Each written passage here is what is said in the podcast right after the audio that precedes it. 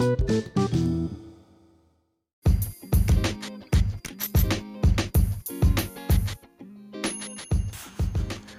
5 Walk the Talk. I have already informed you about Florence. You know, fills the room Florence, who came to visit me first in Holland with her grandfather, Avus Stultus Johann. Well, Florence, who's just about 12, has a sister, Charlotte, who's just turned 13 on March the 13th. They are sisters, all right, but they differ so much as a French bulldog from a Yorkshire terrier. Need I tell you who's the bulldog in the equation? Let me tell you about last Saturday when Florence and Charlotte had to dog sit for the first time because Anita and Johan were eating out with their Iranian friends Reza and Mary. Johan and Anita gave strict instructions. No running indoors. No fighting. No biting on electric cables. No chewing on cushions. No peeing on the carpets. And that goes for Zita and Dasha as well. Actually, it was mostly me they were worried about. Zita already knew the drill. Now, Charlotte and Florence were quite happy to come and do the dog sitting. First and foremost, they could be their own boss. That is, my own staff. They could be their own boss for an entire evening. Watch the programs they liked, listen to the music they liked. There were some tricky parts in the lyrics, such as talk dirty to me and bang bang in my car, seed on the seat. Beats me. But they could also eat as many sweets as they wanted without a mother shouting at them, In my house, you have to abide by my rules. But above all, they could spoil sweet Zita and cute little me as much as possible. Now, I was watching these two young teenagers closely last Saturday night, and there is a lot to tell. Well, for one, against strict instructions, they took me and Zita for a little walk around the block. Florence first put Johann's newly bought before I arrived double lead around our necks, collected some doggy bags, while Charlotte combed her beautiful long hair, and then they set off. Now, the distance around the block is some 800 meters roughly. But for a puppy like me, it is a respectable distance. Moreover, walking on a lead for one of the first times, a double one at that, is like participating in the Tour de France when you've just heard the word bicycle for the first time. On top of that, Zita, who by comparison already won the Tour, the Giro, and the Vuelta in the same year, seized the opportunity to take revenge on my bullying her in the living room. She set off with such a pace that I literally skydived to follow her. Well, I, I had little choice. We were connected as Siamese, Siamese twins. And even though you take less wind, that's another cyclist term, behind Zita's broad buttocks, for someone who is used to making her own decisions, this was far from fun. Stopping to read a lamppost, sniffing at doorsteps wherever Zita and whenever she decided, or jaywalking when coming within 50 meters of the house of those ferocious Rottweilers. Hmm, so Zita telling me what to do is not good for my self esteem. But who took the lead over Zita and me? Yes, indeed, Florence, the Zapper Queen. And her deciding what to do that's still another kettle of fish. You may by now be wondering what Charlotte was doing in the meantime. Well, Charlotte, she was just being pretty. With her beautiful Venetian blonde hair hanging over her shoulders, her grey eyes and fine features, she struts with an air and attitude as if she's saying, Anyone wants to up the ante? And what is so remarkable is that it comes natural. She has many friends. She's very popular. She treads softly, like an angel.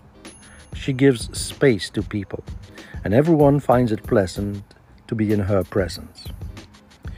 She doesn't hold strong opinions, except perhaps on fashion issues like what kind of Longchamp handbag matches a Lola and Liza dress, and why the concept store and other stories is bound to be a success in the Ghent High Street. The main reason why she is joining in the walk is not Zita, or even me. It is what Italians call the passeggiata. To walk along cafes, boutiques, in the high street in order to see and be seen. There is a nice little cafe at one of the corners of the block. It's called the Crooked Seven, where many young people flaunt their assets and their parents' money. And it gives Charlotte a boost just to walk past and ignore the wolf whistles of the young teenagers. Florence, on the other hand, is totally oblivious of young teenagers. She calls a spade a spade. She is interested in the walk and in Zita and, me. She holds the zapper at any given time. She's always in control. While Charlotte would think twice before making herself dirty and all smelly by picking up my poo in a bag, Florence performs it as if she's, she's a seasoned vet, just coming back from a thorough deep throat cow analysis. Now, back home, it's time for the four ladies. Yes, I am a lady too, you know. Or did you have doubts about somebody else?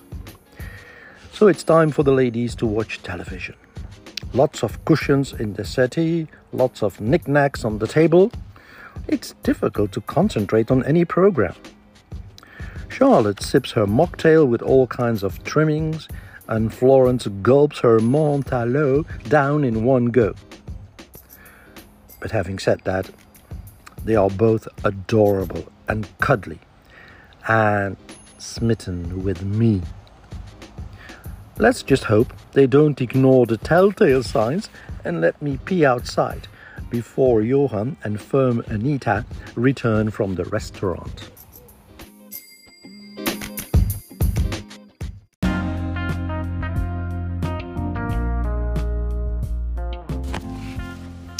Chapter 6 Philology I have noticed that my bosses slash staff have a liking for languages.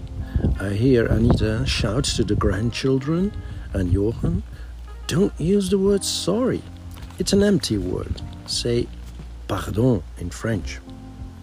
I often hear her refer to the language of Molière and use phrases such as Ce que femme veut, Dieu le veut, or quantité négligeable. My favorite phrase of hers is luxe, calme et volupté. It fits a Daxi perfectly. Johan is an English lecturer and also used to teach intercultural communication. I find it very interesting. Given my German Dutch background and Zita's French roots and her Austrian Hungarian name, and when I learned that during the war English people used to kick my fellow Dachshunds simply because of their origin, my heart bleeds. It's great to hear Johan say that a culture is neither good or bad, just different. Life can be so unfair. Americans spend thousands of dollars on grooming, trimming, and dog walking, while in Korea and some parts of China, I'm sorry to say, they eat my fellow creatures. It's the way of the world, I suppose, and I'm lucky to live in Belgium, where dogs are more or less what cows are in India, and cats to ancient Egyptians. I love the intercultural anecdotes that he tells Charlotte and Florence at the dinner table, like the one about a Polish student. She was always flabbergasted when every single morning she heard students say to her, Goeiemorgen. In Flemish, of course, but it means good morning. But in Polish, Goei sounds as if you are wishing the girl a good testicle morning. So, for a Polish girl to hear that every day on an empty stomach, Hmm, weird. Or the anecdote of the Flemish student in Thailand who was admiring a temple and exclaimed to the shock of the bystanders, Mooi, which is Flemish for beautiful, but which pronounced in Thai means the female organ. So I really like the verbal repartee at the dinner table between Johan and Florence. Anita, on the other hand, prefers silence at the dinner table. She was brought up in a strict convent uh, environment where discipline, routine, and hierarchy were key issues. Charlotte prefers not to take part in the conversation either. She chooses to ponder over what dress to wear tomorrow or daydream about visits to Abercrombie in Brussels. You know, the, the dark shopping experience, darker than a black and tan skin, where teenage girls get all excited to have their photo taken next to half naked B&T six packs. But Florence and Johan are experts at teasing one another, at making ambiguous remarks and playing with words.